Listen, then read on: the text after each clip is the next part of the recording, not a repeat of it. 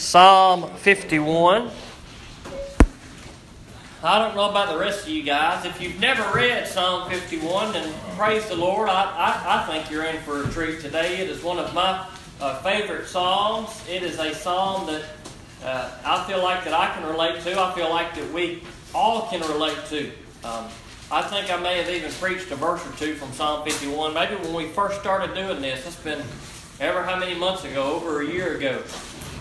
But if you're like me, you forget stuff and you got to go back and read it again. So I just, yesterday, I was kind of stressed about some stuff. Yesterday afternoon, I opened up my Bible. I just opened it up, and right there was Psalm 51. what it opened up to, and I read it. And you said, I, I said, you know what? I'm going to preach on this today while we're here. So uh, we're going to be in Psalm uh, 51 this morning. And we are, Lord willing, we're going to make it through all 19 verses. We're going to attempt to go through every bit of it, a verse or two at a time. I think we can do it, though. I think we can make it. We'll start in verse 1. I'm going to pray, and then we'll dig into the text. God, I come to you this morning. I thank you for a packed house. I thank you for a free country and for a group of people that are willing to come on a Tuesday, dear Lord, Tuesday morning in the middle of July just to come and worship you. And so I pray, God, that right now that you would hide me behind the cross, that your words would be uh, helpful to us, God, that your word would be effective in our life, that it would transform us. God, I pray that I would preach and teach in a way this morning that would be uh, beneficial to each one of us here, that it would be uh, for our good, dear Lord, that it's not just the words that I say, God, but it's your word. And even if people don't hear what I say, that they read what your word says, and that the Holy Spirit would lead them to uh, your word for correction and for comfort and for encouragement and for joy. And so I pray that we find all those things in your word today. In Jesus' name I ask it. Amen. Amen. Amen. Now, Psalm 51 is a psalm of David, and some of these psalms have an inscription. Uh, most of your Bibles probably have that inscription It's kind of to, to who it was written by, what it was written for. And so that's a good thing about the Psalms is that some of them we kind of know exactly what was going on at that time. And this is one that we know uh, what was going on at the time. Now, there's a guy in the Bible, his name is David. Now, maybe you have heard of David, or maybe you have not heard of David, but David was the second king of God's chosen people, Israel. Now, Saul was the first king, and he didn't do right in God's eyes, and so God called another. God called one after his own heart, and his name was David. He was uh, the youngest son of Jesse, and he was a shepherd. Now, David was the same one that went out and, and slayed Goliath. Maybe you've heard that story of uh, David and Goliath. And so, David uh, knew in, in, in, an earlier age that he was going to be king, but it wasn't until some time after that that he actually took over the role of being king. So here you have David, a man who, if you read back in the Old Testament, a man who had faith in God. He became king over the nation of Israel, and God had blessed him tremendously. God, God had blessed uh, David. God was with David. But David messed up. And I say messed up because that sounds better than sin, right? We say that sometimes. Oh, I messed up. Well, we sinned. And that's exactly what David did. Now, here you have David, who is clearly a man of God. He knew right from wrong. And one day he saw a woman bathing on the roof. Her name was Bathsheba. And he said, I want that woman. And he went to be with that woman, and she ended up getting pregnant. Her husband Uriah was, was part of the, the military. And David knew he had done messed up. Here he had done got another woman pregnant. And so he had to come up with this plan to figure out how to get rid of Uriah because he's been off to battle. How could his wife be pregnant. So he comes up with these couple of ideas to try to get Uriah home. But Uriah is a faithful soldier. He says, Look, I'm not going to go home and be with my wife while the rest of my uh, uh, friends are out there fighting. I'm paraphrasing. You can go back and read this in the Old Testament for yourself. I would encourage you to do so. And, and David finally came up with this plan that he was going to put Uriah on the, on the fiercest front lines to make sure that he would get killed. So that's exactly what David did. So, David's got a problem. Because now he's committed adultery, and also the Bible would say that he's guilty of murder, even though he might not have been the one with his hand to uh, kill Uriah. God says that it is David who is guilty of the murder of Uriah. Now, how many of you guys in your life have ever done something? I'm talking about sinned big time that it just broke your heart, that you just felt so ashamed, that you just felt so guilty, that you felt so broken, that you felt, how could I ever be forgiven? How could this person or that person forgive me for what I have done? How could God ever forgive me? Have any of us ever been just totally broken because of our sinfulness? Yes. I would say that yes. most of us, if not all of us, have. Yes. I know I've had because I because I have done some some boneheaded things in my life, right? I've done some stuff, and see, here's the thing, and I knew it was wrong. I knew that wasn't what God wanted in my life, and I did it anyway. And I wish I could say I don't ever do that, but even still, sometimes I do that.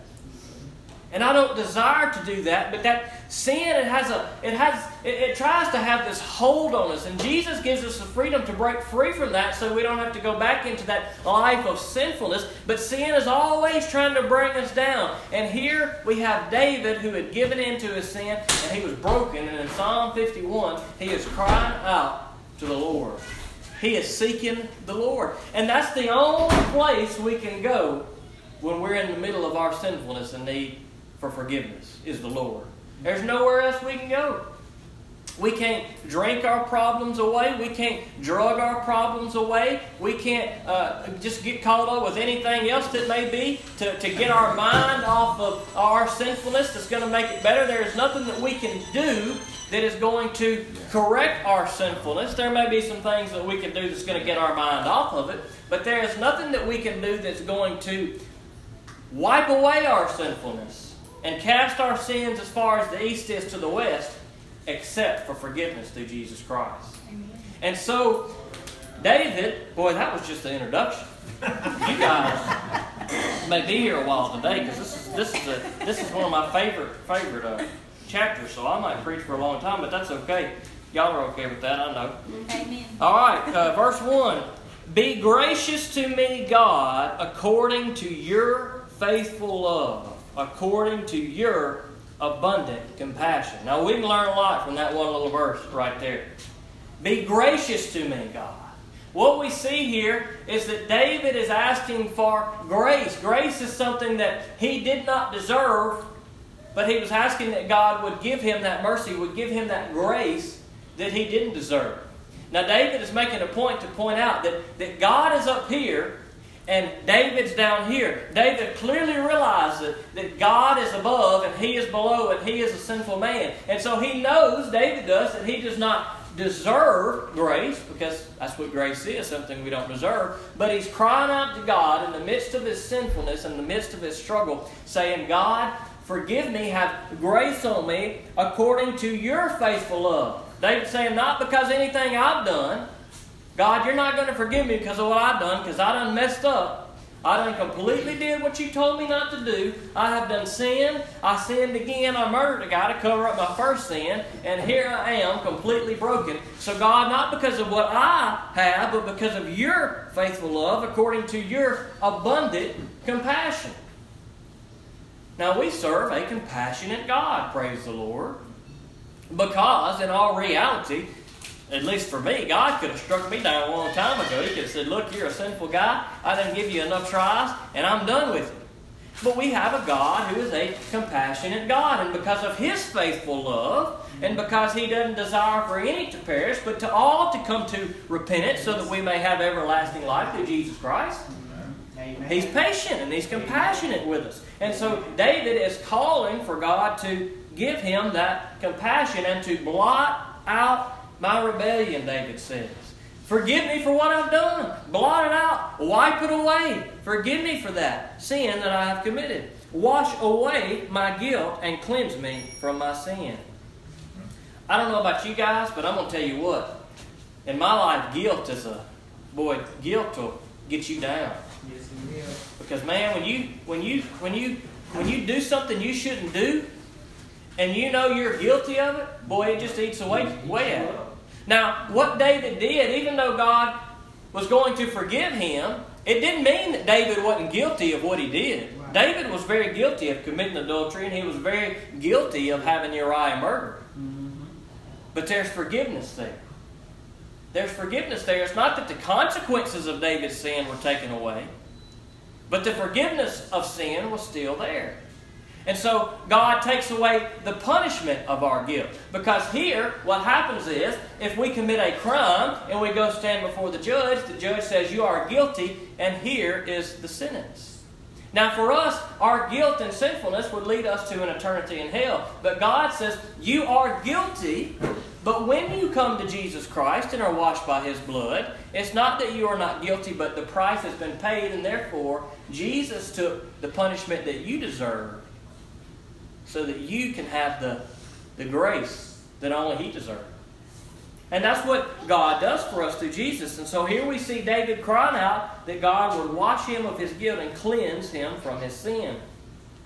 For I am conscious of my rebellion, and my sin is always before me. Boy, ain't that true? Will we do wrong? Don't that eat away at our conscience? Don't we know we just can't rest. We can't get our mind off of it because we know we've done wrong, and David's going through this same thing. He knows that he's done wrong, and his sin is always in his mind. The devil does that for us. Even sins we've been forgiven of, he wants to remind us of how bad we were what we did. what, now, if it's a sin we haven't repented of and given to the Lord, we need to do that. But those sins in the past that we've given to the Lord, God has forgiven us of those things. But David is consciously reminded, constantly reminded of his sinfulness. Verse 4 Against you, you alone I have sinned. Notice who he sinned against there? When we sin, it's not against people, it is against God. It's not that David sinned against the people of Israel, who he was over. In some sense, he, he wasn't a good leader in that way. In, in some sense, he sinned against uh, Bathsheba and against um, uh, Uriah, you could say. But what he realized that the sin that was really committed here was a sin against God because that's not what God uh, desired for him to do.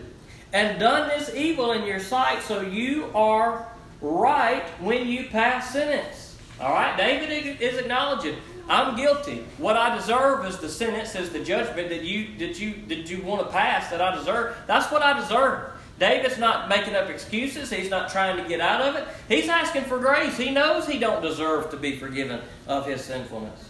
You are blameless when you judge. David saying, Look, God, you're in control when you judge and you pass sentence. It's right. There's no wrong there. Indeed, I was guilty when I was born. I was sinful when my mother conceived me. Surely you desire integrity in the inner self, and you teach me wisdom deep within. Purify me with hyssop, and I will be clean. Wash me, and I will be whiter than snow. Well, that's true when God does that. When God makes us clean, it's just not a little clean. When God makes us clean, when we come to Jesus Christ and we are washed with His blood, when God makes us clean, we are washed whiter than snow. And that's what David is saying here. In the midst of my sinfulness, I know how I've sinned against you. I know you are right to judge and pass judgment. But instead of giving me what I deserve, God, please give me grace and forgive me of my sin and free me from this guilt. Let me hear joy and gladness. Let the bones you have crushed rejoice. Turn your face away from my sins and blot out all my guilt. Again, David continuing with this same language. He feels crushed. Some of you know what I'm talking about. Some of you experience that. You just feel crushed because when you're living in sin and you're not doing right, it just you just feel it to your core like to your very bones, you just feel crushed in spirit because of your sinfulness. And, and David is asking, he wants that joy of the Lord to return. He wants that to be taken away from him. He wants God to turn from him in his anger and restore the joy in his life, to take away that guilt that is burdening him. God, create a clean heart for me and renew a steadfast spirit within me. You see, when we sin, it's something that comes from the heart. When we sin, it's something that comes from the inside. And so, what David is saying, look, God, transform me on the inside. Transform my spirit. Give me a spirit that desires to do your will and will follow through. Convict me of when I'm doing wrong. Give me the heart to do right by you, God. Change my heart and change my attitude so that I can change from these old wicked ways. Do not banish me from your presence, or take your Holy Spirit from me. Restore the joy of your salvation to me, and give me a willing spirit. Boy, that's a good verse right there. Restore the joy of your salvation to me. Now, did David not have a relationship with God because he would sinned? Well, absolutely not. God still loved David. David still loved the Lord, but in his sinfulness, he had lost that joy. Because look, this is what it's like. When we are walking in God's uh, commands and we are being obedient to God and doing what God calls us to do, there is a joy that is in our life. We are not easily shaken. The little things that may sometimes get us to, to get angry or go off, when we're walking in the joy of the Lord and a good relationship with Him, everything just kind of seems to go good. But when we begin to sin, we just there is this anxiety, there's this anxiousness, there's this burden in our life, and it's not that we have lost our salvation, it's not that we have lost our relationship with the Lord, but we have lost the joy of that because we've allowed sin to take the place of God in our life. Amen. And that's a bad place to be in. Sometimes we get there as Christians. Yes. But what David is asking is the same thing that maybe sometimes some of us need to ask. And that is, look, God, we need to acknowledge that we are sinners and that we have sinned against God and that we want our joy restored. And that's what David says here restore, restore the joy of your salvation to me. And give me a willing spirit. That is, a spirit that is willing to do your work and do your will. Then I will teach the rebellious your ways, and sinners will return to you. There you go, another good. Boy, this is such a good song because there are so many good practical applications. And that is, is that when God has forgiven us and restored us from our sinfulness, let us go out and tell others. Let us go out and teach others. Let me tell you what God has done for me. God has given me grace that I don't deserve. Because when we go out and tell people about Jesus Christ and about the grace we've received, it's not because of anything we've done. It's not that we go out and, and, boast and say, Oh, God has chosen me and chosen to forgive me because I have done such good work and I have given so much money in the offering plate and I have gone to church my whole life. No! That's not why God chose to forgive you and give you grace. God chose to forgive you and give you grace because He loves you and He desires to be with you. And not because of what you've done, but because of what Jesus Christ did on your behalf. And so when we have received that, we can go into the world and say, Let me tell you the grace that I've received, and God wants to give you that grace too. And it's not by works, it's by faith. By faith in Jesus Christ. Verse 14 Save me from the guilt of bloodshed, God, the God of my salvation and my tongue will sing of your righteousness. Lord, open my lips and my mouth will declare your praise. You do not want a sacrifice, or I would give it. You are not pleased with a burnt offering. Listen to this. This is good stuff right here. The sacrifice pleasing to God is a broken spirit. God, you will not despise a broken and humble heart. Now, those are, those are two good verses right here. You do not want a sacrifice, or I was given. David realized that there was nothing that he could do in himself that was what God wanted. He could have sacrificed animals, he could have brought offering, he could have done anything he wanted to do, but that's not what God wanted.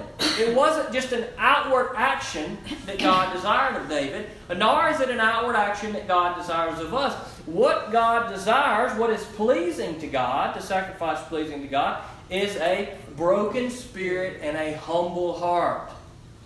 That is, that we recognize our sinfulness and we humble ourselves before God and say, Look, God, my heart is broken because I have sinned against you there is just a genuine just shame and guilt that's there.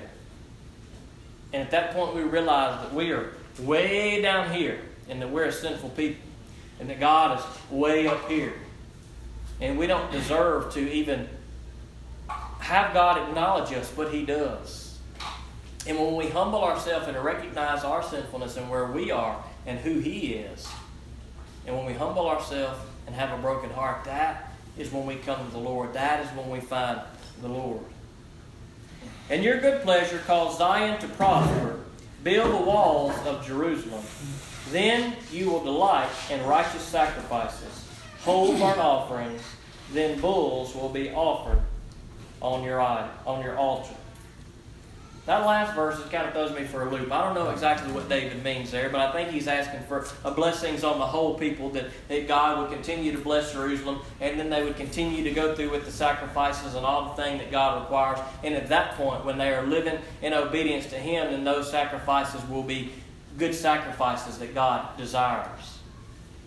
I think what David is saying is we got to get our heart right before we go through the motions. It's not that God doesn't want us to do things and do works, but He wants us to do them with a right heart and a right attitude. And maybe some of us are like David and our heart is not right because of our sinfulness. Now, maybe we haven't committed adultery and killed a man, or maybe we have. I don't know what anybody's done. But whatever our sinfulness is, it is our sinfulness that separates us before God.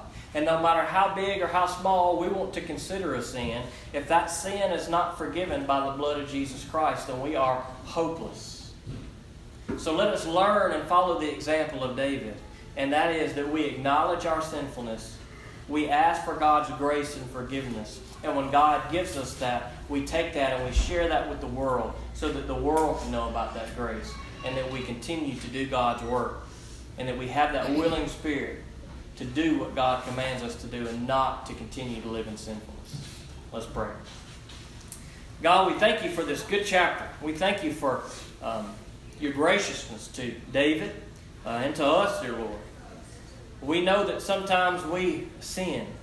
And God, I'm sure that we all sin way more than we want to. And if there's one in here, dear Lord, that is struggling with sin right now, that they would just seek you. Maybe there's something in their life they need to repent of. There's something they need to give it to you today. I pray that they would do that, dear Lord. That they would humble themselves before you. God, that each one of us would examine our lives so that we would come before you in forgiveness. That you would change our heart and that you would give us a willing spirit. so we thank you, God. In Jesus' name I ask. Amen.